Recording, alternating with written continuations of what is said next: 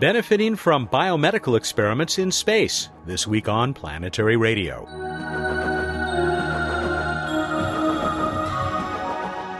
Welcome to the travel show that takes you to the final frontier.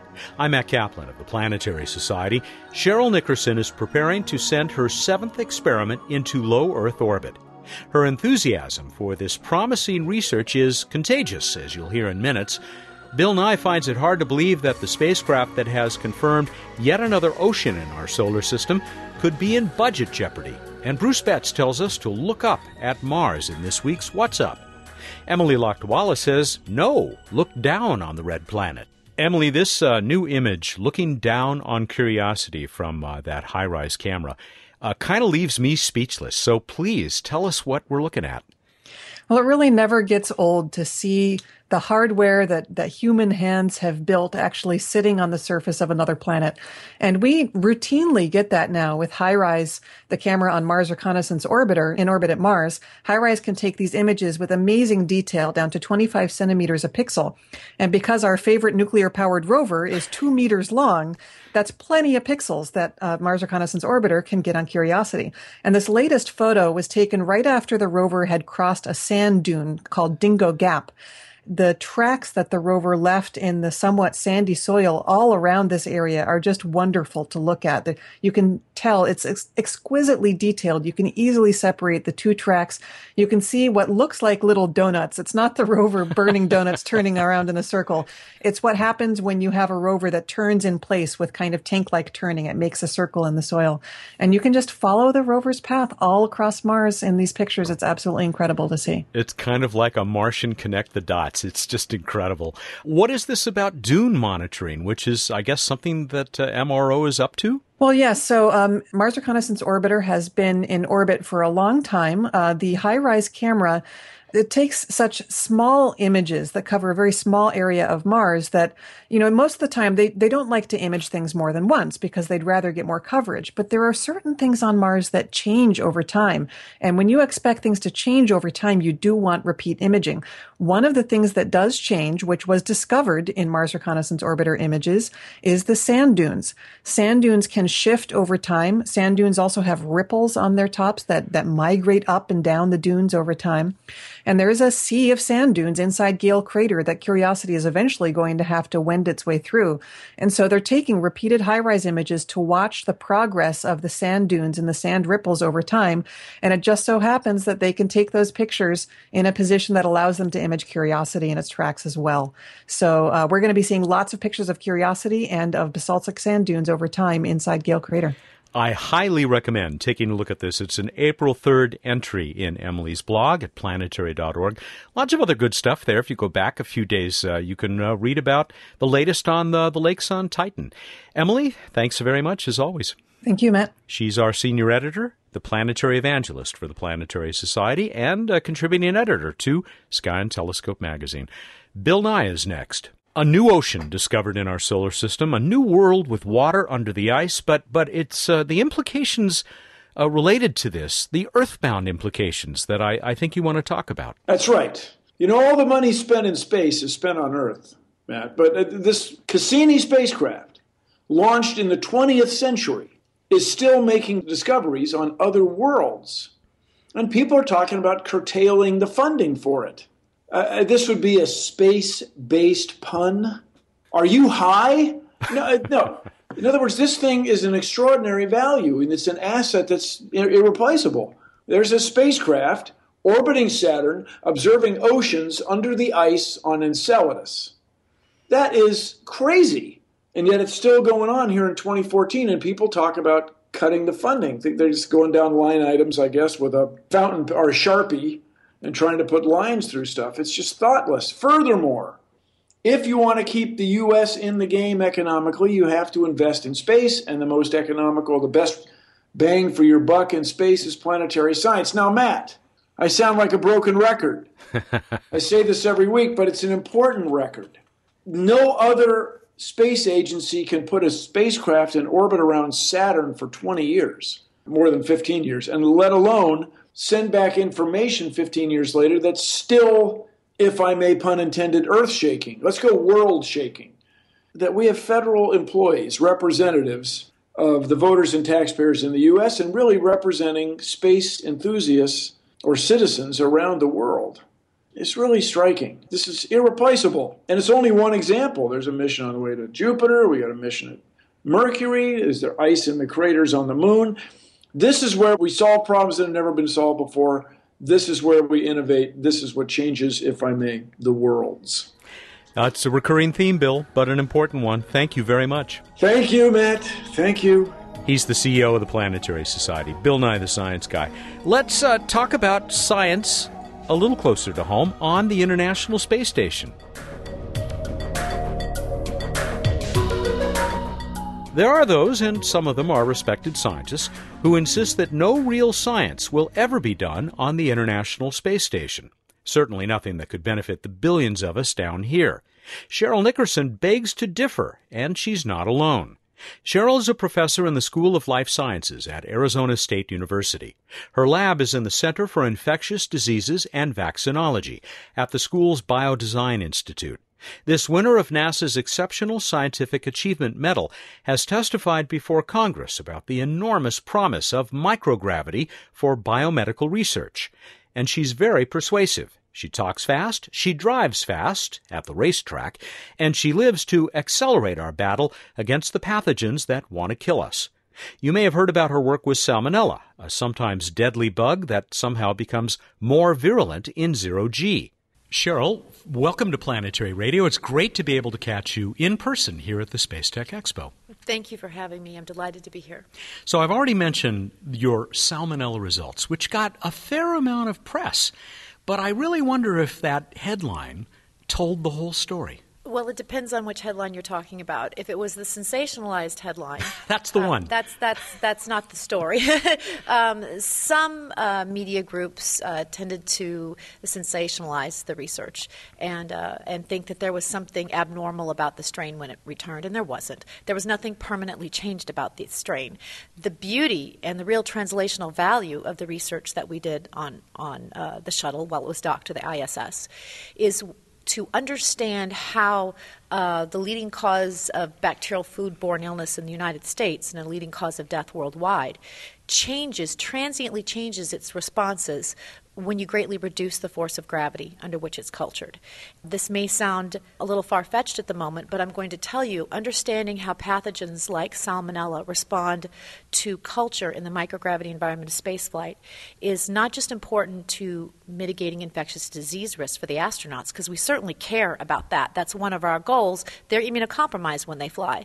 And our research has shown that spaceflight increases the virulence, that's the disease causing potential mm-hmm. of salmonella.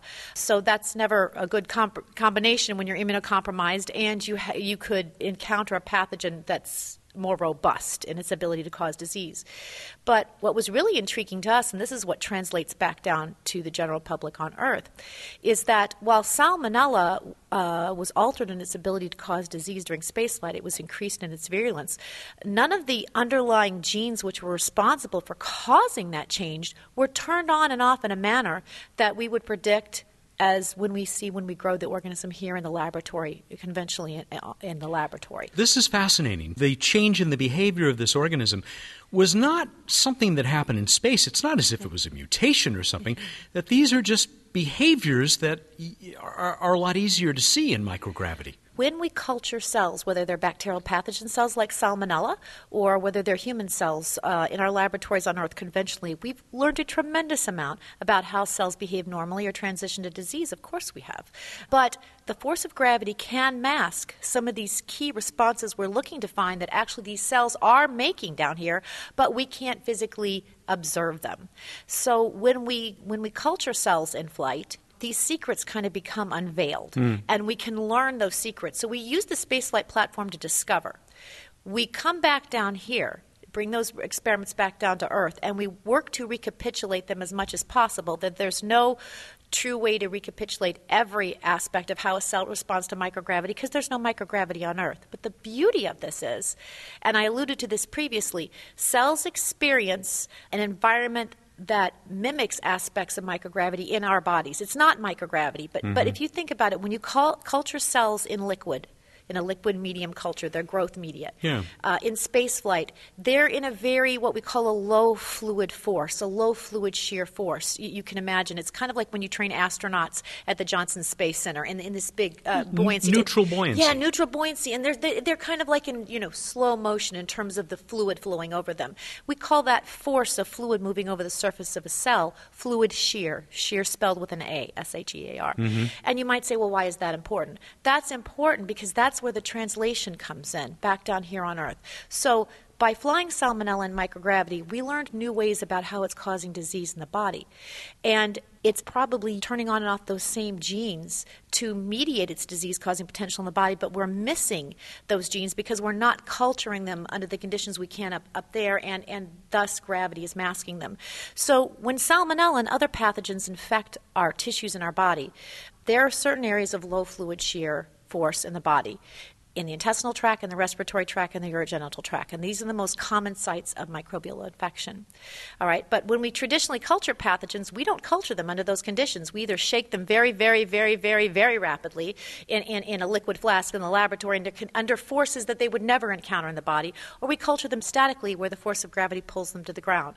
You also don't really encounter those conditions in the human body per se. Mm-hmm. But if you culture pathogens under this low fluid shear force that's similar to what they encounter in the body, then we are able to mimic some of the changes we see in microgravity.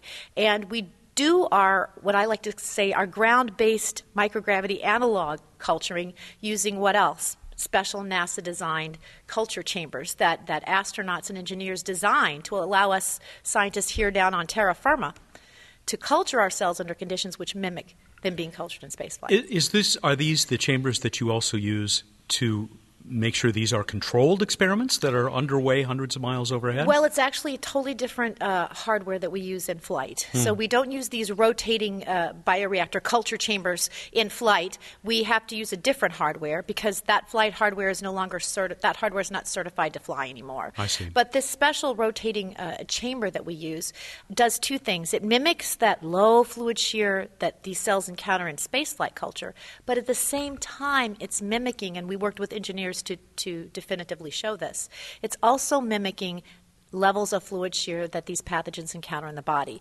There's a double win for us in this because those low levels of fluid shear are important for your tissues functioning the way they're supposed to function. Because if you change that fluid shear, or you deprive them of that fluid shear, your tissues start not functioning normally and disease can set in. So not only is that level of fluid shear important for your tissues, and by the way, we've used that uh, in the other half of my laboratory, which is bioengineering. Uh, we bioengineer three dimensional cell based models of human tissues outside the body, and we use them as human surrogates to understand how your cells and tissues respond to infection, or we use them in drug and therapeutic development, and we're also now working with transplantation surgeons to potentially in the future use these for regenerative medicine. So that's the other half of the lab. The side we're talking about now is using these bioreactors to mimic aspects of what we see bacterial pathogens exhibit when we culture them in flight. We can mimic a number of what uh, of the changes and responses we see salmonella and other pathogens have in space flight. And you might say, well, then why don't you just do everything in the bioreactor? But you can't because it's a model and no model is perfect. So we probably miss about 25 to 30 percent of those unique responses in microgravity by using the bioreactor. Mm. But the beauty of using the bioreactor is there's not a routine and consistent access to the spaceflight platform. My team's been very lucky. We've had six shuttle flight experiments, and our experiments continue on the International Space Station using SpaceX. Okay, which we're delighted to be able to pair with. Even then, I've had my own laboratory for 15 years. You imagine running six experiments for 15 years worth of, of a laboratory and see how quickly you can advance a field. And you can't, but you can if you make the discoveries in in true spaceflight or microgravity environment, bring them back down, mimic as many of those as you can, formulate the next discovery that you want, the next hypothesis you want to test in spaceflight, fly that next experiment, bring it back. So it's this iterative process of leveraging our spaceflight findings from the previous experiment, advancing the science on the ground, and then flying again for the next discovery. What other basic functions of cellular life have you found are, are affected by microgravity? Well, we haven't yet because my laboratory and other laboratories have just begin are just beginning to touch the tip of this iceberg. Mm. So 99.99% of all of our discoveries with biological systems has come under unit gravity here on Earth. We have uncovered tremendous amounts of, of information about how cells respond and adapt to, to culture under conditions here on Earth. But we we haven't been able to really use the microgravity platform that long to understand under, underlying cellular molecular mechanisms that are helping us to understand that we can't see down here how cells behave normally or transition to disease. For example, my laboratory is using the platform uh, to understand how microbial pathogens cause disease in our body, so we can actually translate that, and we already have flown a translational space flight experiment based on our, our uh, previous flight experiments. It was a vaccine development initiative. So we really want to bring back this amazing discovery potential to, to benefit the general public who paid for the, the spaceflight platform, right? In addition to, to like vaccine development and infectious disease research, basically the leading causes of human morbidity and mortality. There are people who flying who are flying spaceflight experiments to address those. So, mm-hmm. in addition to infectious disease, you have cancer and other immunological disorders, bone and mu- muscle wasting loss diseases, uh, neurocognitive disorders, and aging, which many people would call this that a disease. And they have found really incredibly compelling, novel ways that these systems are responding in spaceflight that we don't see down here, and yet we don't have answers for them down here. So why would you not invest in this, this novel, unique platform to help provide those answers? Because quite frankly, for every new drug to come to market, it's an average of $1 billion, no matter what it's treating. And for the amount of time to get that market into the hands of the general public, 10 to 15 years. It's too long. So we need to use these innovative platforms to be able to advance uh, the research and reduce the time to get it to patients and reduce the cost to get it to patients. And people say, well, it costs so much to do spaceflight research.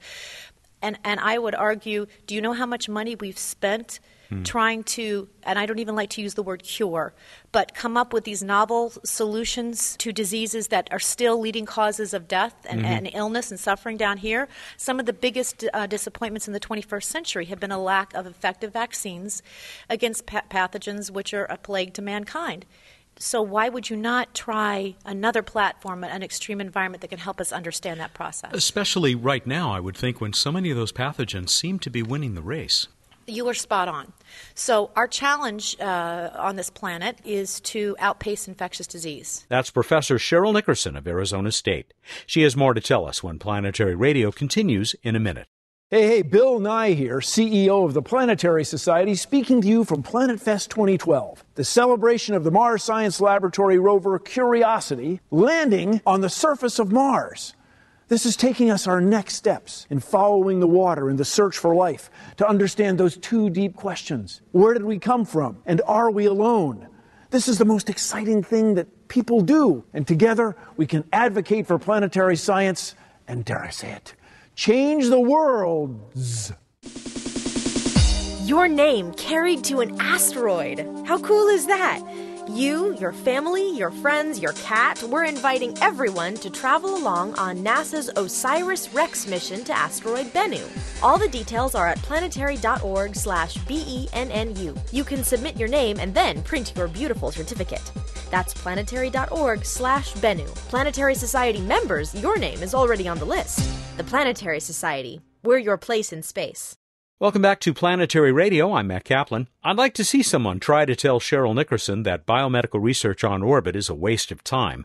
She'd hit them with tantalizing research results that may just scratch the surface of what is waiting to be learned in microgravity.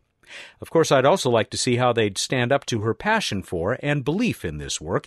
The Arizona State professor and her team primarily conduct experiments up there on pathogens. But she reminded me at the Space Tech Expo that not all bugs are bad. Far from it. Now, most microbes aren't pathogens, and most are probably, or a lot of them are very beneficial to us. Uh, let's face it, we wouldn't have the Earth that we have now. We wouldn't even be sitting here talking, you and I, if it weren't for microbes. They've transformed our entire planet, our existence. We require them to survive. However, those pesky little pathogens are the second leading cause of death worldwide. They kill 35 percent of people globally every year. Mm. They're the leading cause of death in young adults and children. In the U.S. alone, and in developing countries, the cost would be staggering.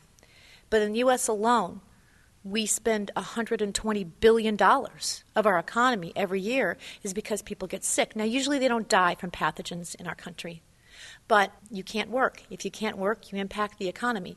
And you're quite right to say we have to be very cognizant in the current time we live in. There's new and re-emerging pathogens, and those re-emerging pathogens often have multiple antimicrobial resistance. They're more difficult to treat. We have more immunocompromised individuals. The good news is we're living longer. The bad news is we're living longer. Uh, uh, uh, uh, and so, you know, you're, you're, immunocompromised as you get older. A lot of people are on different types of, of medical treatments, which compromises their immune system. And, you know, unfortunately, we have to be aware in our current global climate of individuals who would inappropriately and intentionally misuse uh, biological pathogens uh, as mm-hmm. agents of terrorism. Any new platform that provides us insight in a way to how to outpace these infectious disease agents and allows us to get to translational outcomes or has I won't promise you get a translational outcome with spaceflight research, but I can't promise you that in my laboratory. Nobody can promise you that. What I can say is there is such tremendous potential for studying biological systems in the microgravity environment to unlock their secrets as to how they're behaving normally or transitioning to disease. We would be foolish not to utilize this platform. The general public spent uh, billions of dollars to build the most amazing engineering feat of all time, uh, arguably, the International Space Station. And I don't even know how many of our viewers realize that it is the latest U.S. National Laboratory floating 220 miles above our heads right now. It's there. You must be excited about this new commitment by NASA to doing much more science now that the thing is fully built. I am incredibly excited by it, and, and I think everybody should be. Look, science, while ISS was being built, was done on the fringes of ISS being built. Okay, you, you had to build the ISS first, and, and then science could then take more of a, of a mainstream. You've got an international, a U.S. national laboratory up there on the ISS, and just having the United States designate that as the United States 18th National Laboratory really underscores the significance and importance that our country places on the value of this platform to give back these kinds of, of translational findings. And to make sure people understand, I mean, this basically puts the ISS at the level of Los Alamos or Lawrence Livermore, these kinds of facilities. Yes, that is number 18 in the U.S. National hmm. Laboratory. And, and the U.S. National Laboratories were put in place in order to do research that, it, that could advance our quality of lives, and initially to support the war effort, but then they became transformed to, to, sure. to advance our quality of life. And so we have to maximize its utility. I, I don't know if, if, people really understand the value, uh, how critically important the ISS National Lab is to us. First of all, it's built, it's, it's, it's got research equipment in it and it's open for business. Now is the time to use it because, trust me, our international colleagues understand this. Mm. And there's an ever increasing number of spacefaring nations that are putting money into microgravity research. NASA is putting money into this because the commercial spaceflight industry needs the ISS to succeed and the ISS needs the commercial spaceflight industry to succeed if we're actually really going to be able to have a real, meaningful use of the low Earth orbit microgravity research research platform for translational advances for human health and quality of life, which NASA wants the commercial groups to do, thus freeing NASA to go do the inspirational human discovery into deeper space. Right, right. One cannot succeed without the other. It's not an us or them. It's not commercial spaceflight alone, and it's not the ISS alone. You have to have both of those entities working side by side together collectively to make this work. Trust me, if we don't utilize this platform, we have one shot. In our lifetimes, we're not going to see anything of this magnitude again. Other countries are getting it. They're mm. investing a lot of money in this platform. And with commercial spaceflight ready to roll, we cannot miss this opportunity because if we don't capitalize on this opportunity, I think the U.S. is going to find themselves sitting on the porch and watching the rest of the world lead the effort. And, and it should be a worldwide collaborative effort. Everyone should get to have a place at the table. And, and I would like to see the U.S. keep their rightful place. I agree with you that this message is not getting out the way that it should. Do you still hear from people who say, oh, the ISS, it's just a, a national point of pride, it's a way for us to look like we're uh, participating in the global community, who don't get it, that really there are results, not just yours, but colleagues that uh, are seeing tremendous potential? Absolutely. I will add to that, I think that skepticism is always good. I think that it's very important to be skeptical to be critical. Otherwise, you'll believe anything that comes along. Mm. Okay? And as scientists, we're used to tearing it down, breaking it apart, and throwing it against the wall, and it better stick. That's how the so game good. works. Bring yeah. it. You mm-hmm. should bring it. However, you know as well as I do that paradigm changing science is almost always met with, with pushback and resistance because we're humans and scientists are no different, and there's a certain comfort zone we don't like to get out of. But when you think about paradigm changing science, this is usually high risk science, but not high risk science without a payback. This is high risk science with a potential, a real serious potential to pay back dividends mm. into the general public. I mean, if you think about it, in the 20s, when the Secretary of War at the time heard that someone had proposed that we would be airplanes would be able to sink battleships by dropping bombs on them. And he immediately came out and he said, My God, that idea is so ridiculous that I'd be willing to stand on the deck of a battleship while that nitwit tried to hit it from, you know, above. And but you continue, I mean, that's what happens usually when you're challenging paradigms. Well, and Lord Kelvin saying, uh, I think we've discovered everything there is oh, Absolutely. And when the computer was first built, why would any normal, sane person in the general public want to use it? They took up the size of a wall. And what did they do? They added up numbers. Why would you want to do that? Okay. Yeah, yeah. So um, hearing no is a good thing. I want to ask you about that other side of your lab that you mentioned uh, very briefly, the bioengineering side. I just recently did a show uh, for a different program about bioprinting, uh, 3D tissue structure growth. It, say a little bit more about that because it sure seems like microgravity was made for this. Well, it was. The three dimensional aspect of cell culture is really the wave of the future actually the future's here. It's been proposed for several decades by the cancer world. Certainly, uh, pioneering individuals like Mina Bissell have, have, have studied uh, cancer biology in three dimensions for a long time. The infectious disease world just was behind the curve and hadn't really thought so much about that. And it makes perfect sense because tissues in your body, organs in your body, function and are designed to function in a very three dimensional architecture. They have to have that structure in order to function. If you tear down that 3D architecture and plate them in a laboratory in a flat plastic dish on impermeable surfaces, which is about 99% of the way that most people do cell culture, growing cells on flat dishes where, where the cells are plastered against that surface is not the way cells grow and thrive and differentiate and function in our body. Yeah. Now, don't get me wrong Again, the vast majority of our research has been done with flat two dimensional cell cultures. And we've learned a lot about all kinds of biological disorders, but we have missed so much because we haven't studied the, the tissue in its natural architecture. And when you grow and generate and establish three dimensional models of different tissues, like my laboratory has done intestinal, lung, urogenital, hmm. uh, a brain, a liver, periodontal ligament. We've done a lot of the major different tissues in the body, and we've actually made some of them immunocompetent because we want them to function more like tissues in your body. And we use them as human surrogate models outside the body. We infect them with pathogens, and we find out that they're responding more like your body does or like an animal's body does when it's infected as compared to when you grow those cells on flat dishes where you have a 50 50 shot at best. We also have shown that they respond more to testing with drugs, the way the patient's body responds to testing with drugs, as compared to testing on a flat dish. And as I mentioned, some of the models, and again, we're still in animal stages with this, but they're showing such promise for the potential, I stress again, for regenerative medicine and transplantation approaches. You know, people die on waiting lists for transplanting new organs, and even if they are fortunate enough to get that new organ, they have to be on immunosuppressive drugs for the rest of their life, and that takes a toll on the system too. What if, what if you could actually build that tissue functionally in situ outside of the body, and then when it's needed by a person, you could use their own stems, or actually you would build that tissue with their stem cells too. Mm-hmm. We're doing that now. Mm-hmm. And then they can't reject it because it's their it's cells. And it, now, please, I, I, do want the viewers to know we're not there. Right? We're not doing this now in human clinical trials. We're in animal tests. But this is the future. signs of this. This is the future. And, and actually, some tissues have already been grown outside the body and, and, and implanted and I've are functioning. Trachea, et cetera, bladder, yes. So we're actually working on, on uh, with a very talented groups of, of individuals on, on uh, more complex tissues like lung. And that's one of the most complex tissues in the body to be able to functionally generate outside side. But I'm very optimistic that in the future, I can't give you a timeline. I can't tell you two years. I can't tell you four years. But I'm very optimistic that, that we will be able to do that as a scientific community. And you're going in exactly the direction I was hoping because as we were coming in, you were talking about how you're on deadline for getting more grants submitted. Where do you hope to take your research, especially that portion of it that takes place up above our heads? Oh my goodness, how long do we have for the interview? so, uh, well, good science generates more questions.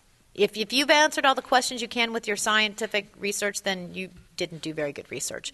Um, so we have generated, God knows how many additional directions we want to go. We have just written uh, five new grants for some of those directions for our space flight and our ground based uh, research. They range in areas as diverse as obviously infectious disease, uh, tissue engineering, cancer, and oncology advances, um, as well as nanotechnology. Hmm. They're, they're ranging the gamut. You do need to keep your eye on the prize and focus and say, okay, once you continue to leverage your findings and you're continually advancing to the next step. You don't want to drop the ball there and just move on with something else. But we happen to be very, very fortunate. It's it's a team that does this. I don't do any of this alone. No scientist does. If I didn't have the amazing students and, and research technicians and postdocs and other incredibly talented researchers around the country and actually internationally that I get the privilege to collaborate with on a daily basis, and it's very multidisciplinary. So our expertise is microbial pathogenesis, infectious disease, and tissue engineering. But we work with physicists, we work with chemical mm. engineers, we work with mechanical engineers. We work with mathematical modelers and computational biologists and, and vaccinologists and immunologists.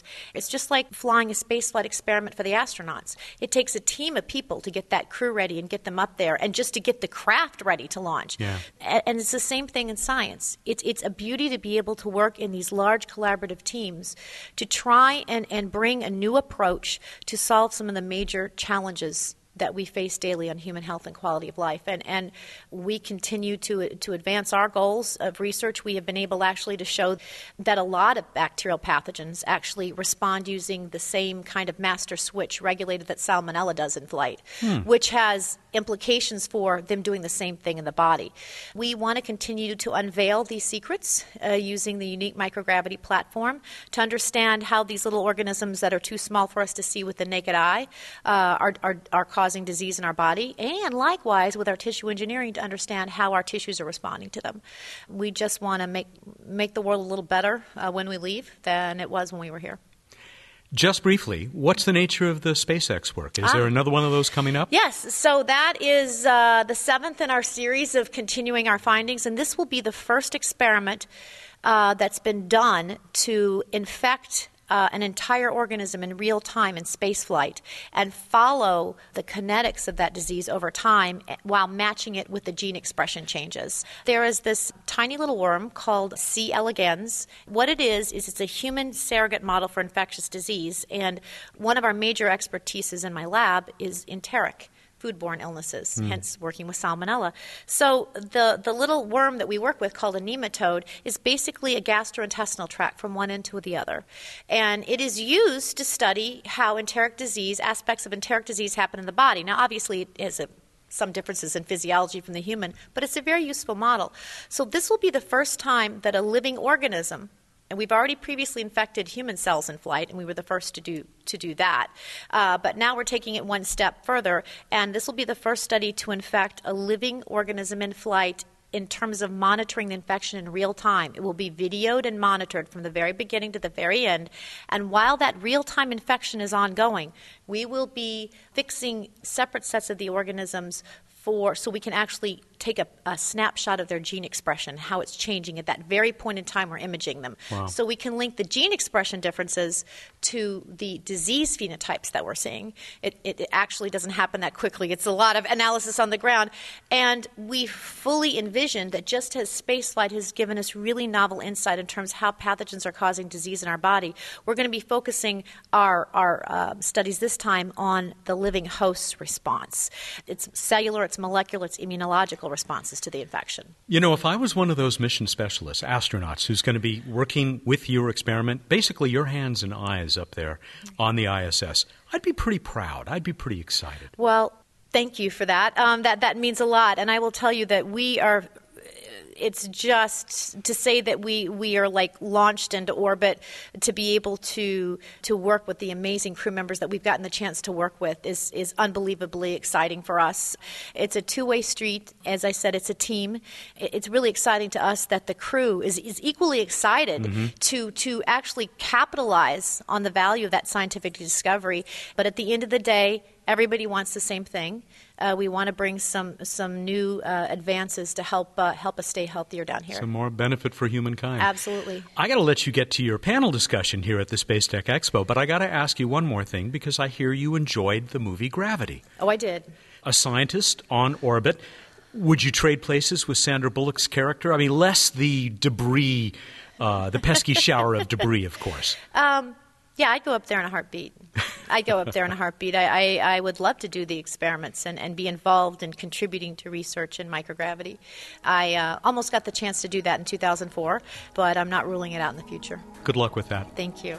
And thank you so much for joining us on the show. This has been great fun. It's a pleasure. Arizona State University biomedical researcher Cheryl Nickerson. Back in a moment with Bruce.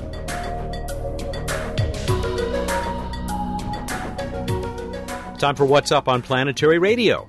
Bruce Betts, the Director of Projects for the Planetary Society, is on the Skype line and is uh, ready to tell us about the night sky. And we've got a big response to this week's uh, contest, so stay tuned for that too. Hi there. Hey, Matt. Happy birthday. you knew. I wasn't going to say anything. That's why it was my job to wait till we were recording. He's right. We had a wonderful weekend, had a very nice uh, uh, family birthday party, and got a lot of space gifts. Uh, my brother uh, uh, James gave me a, an Estes rocket. my brother Stephen, he gave me a flight jacket with all the Apollo patches. I don't know when I'm going to wear it, but I, will find I'll find an opportunity. It's very warm. We will force you to wear it. Yeah, I'm sure. I'll I have to now. Next time, next time we do this face to face, I'll wear it. But but thank you, I appreciate that. So, uh, in honor of your birthday, it's here, Matt. It's here. It's yeah. Mars opposition.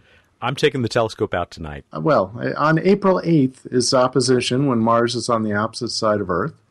And then on uh, April 14th is actually when Mars is closest, which oddly are not quite the same because those pesky elliptical orbits make it on the opposite side of the the Earth from the the Sun, not quite at the same time, but all really good times to look at Mars in the sky. That's the real point.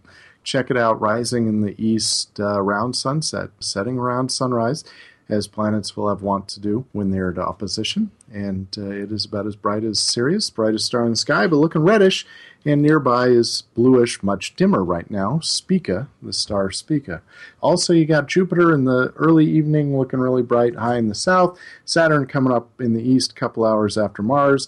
Venus, super bright in the pre-dawn east. I'm going to get the telescope out tonight. It's uh, it's close enough, and it's a nice clear sky here in Southern California. What else is going on up there? There's also a total lunar eclipse. And this is on April 15th. Now, really, if you're hanging out like we are in Western North America, it's the night of the 14th uh, through the 15th of April. Greatest eclipse is at uh, 7:45 UT Universal Time on April 15th, and it's uh, it's clipping, eclipsing for a while before that, and a while after that. This is uh, visible and groovy throughout most of North America, South America, and Australia. Tough or non-existent in uh, the rest of the world in terms of seeing it because you'll be on the wrong side of the planet. But this time, you and I are on the right side of the planet. For so. once, that's all right. They'll get their turn. there, there are more. There are more coming in the next couple of years. It'll be, it'll be fun and glorious. But don't, don't miss it. It was uh, this week in 1961 that Yuri Gagarin became the first human in space. And then 40 years later, 2001, Mars Odyssey launched, still working fabulously 13 years later. Yeah, let's hope it keeps it up for a while longer. And now I hear you've you've got something, someone. Here we go. Hey Bruce, this is Cheryl Nickerson from Arizona State University. It's time for a random space fact. And that's not the last of our uh, celebrity random space fact uh, introducers. Uh, we'll have somebody else uh, fun for you next week. That's very fun. All right, here's your fact. There have been five or more active missions at Mars for the last 10 years. We've had at least five working at any given time for the last 10 years at Mars. That makes me proud. It's pretty cool. And now we've got two more on, on their way. All right, we go on to the trivia contest. We asked you what major moon, major moon, orbits Saturn at about the same distance that the moon orbits the Earth. How'd we do? I was not expecting much of a response to this one, and yet we got a big response, a, a surprisingly big response. Nicholas Schmidt, I think he's a first time winner, up in Lompoc, California, not too far north of us. He's the one of many who said it's the moon Dione. Is that correct? That is indeed orbiting uh, pretty much the same distance from Saturn as, as uh, the moon from Earth. Well, like I said, we had tons of people who got it right, but it was random.org that picked Nicholas. And so, uh, Nicholas, we're going to send a planetary radio t shirt up, uh, up your way. I was wearing one for my birthday, as a matter of fact. It's, it's that great. I wore one just yesterday. We're like practically twins. We are. People say it all the time. Randy Bottom. This is slightly obscure. If there were five of them, they'd be called the Dione quintuplets. Look it up, folks. Really, it's. I think it was from the 40s, the 1940s. uh, here's a complaint from Joe Murray, who also got the answer right, but he was also upset because you know how we talked uh, last week that we we said Laika could not be counted as an astronaut. We wanted spacecraft that were not designed to re-enter safely. He said concerning prior quiz, first Pluto is demoted to minor planet status. Then you say Laika cannot be an astronaut. What's next? Sirius can't be the dog star? Oh, Not our I don't intent. feel badly. right? You're the one who brought it up. Yeah, I know. We also got uh, something from William Wilkerson in Pittsburg, California. He said, If I get the answer correct and happen to win, I'd like to give a shout out on planetary radio to my 20 month old twins, Everett and Aurora, future astronomers and planetary scientists. But you didn't win, William, so I'm sorry, we can't do that for you. You are so mean. Take delight. What do you got for next time? All right. Who was the tallest astronaut to fly in space? And how tall was he? Or she?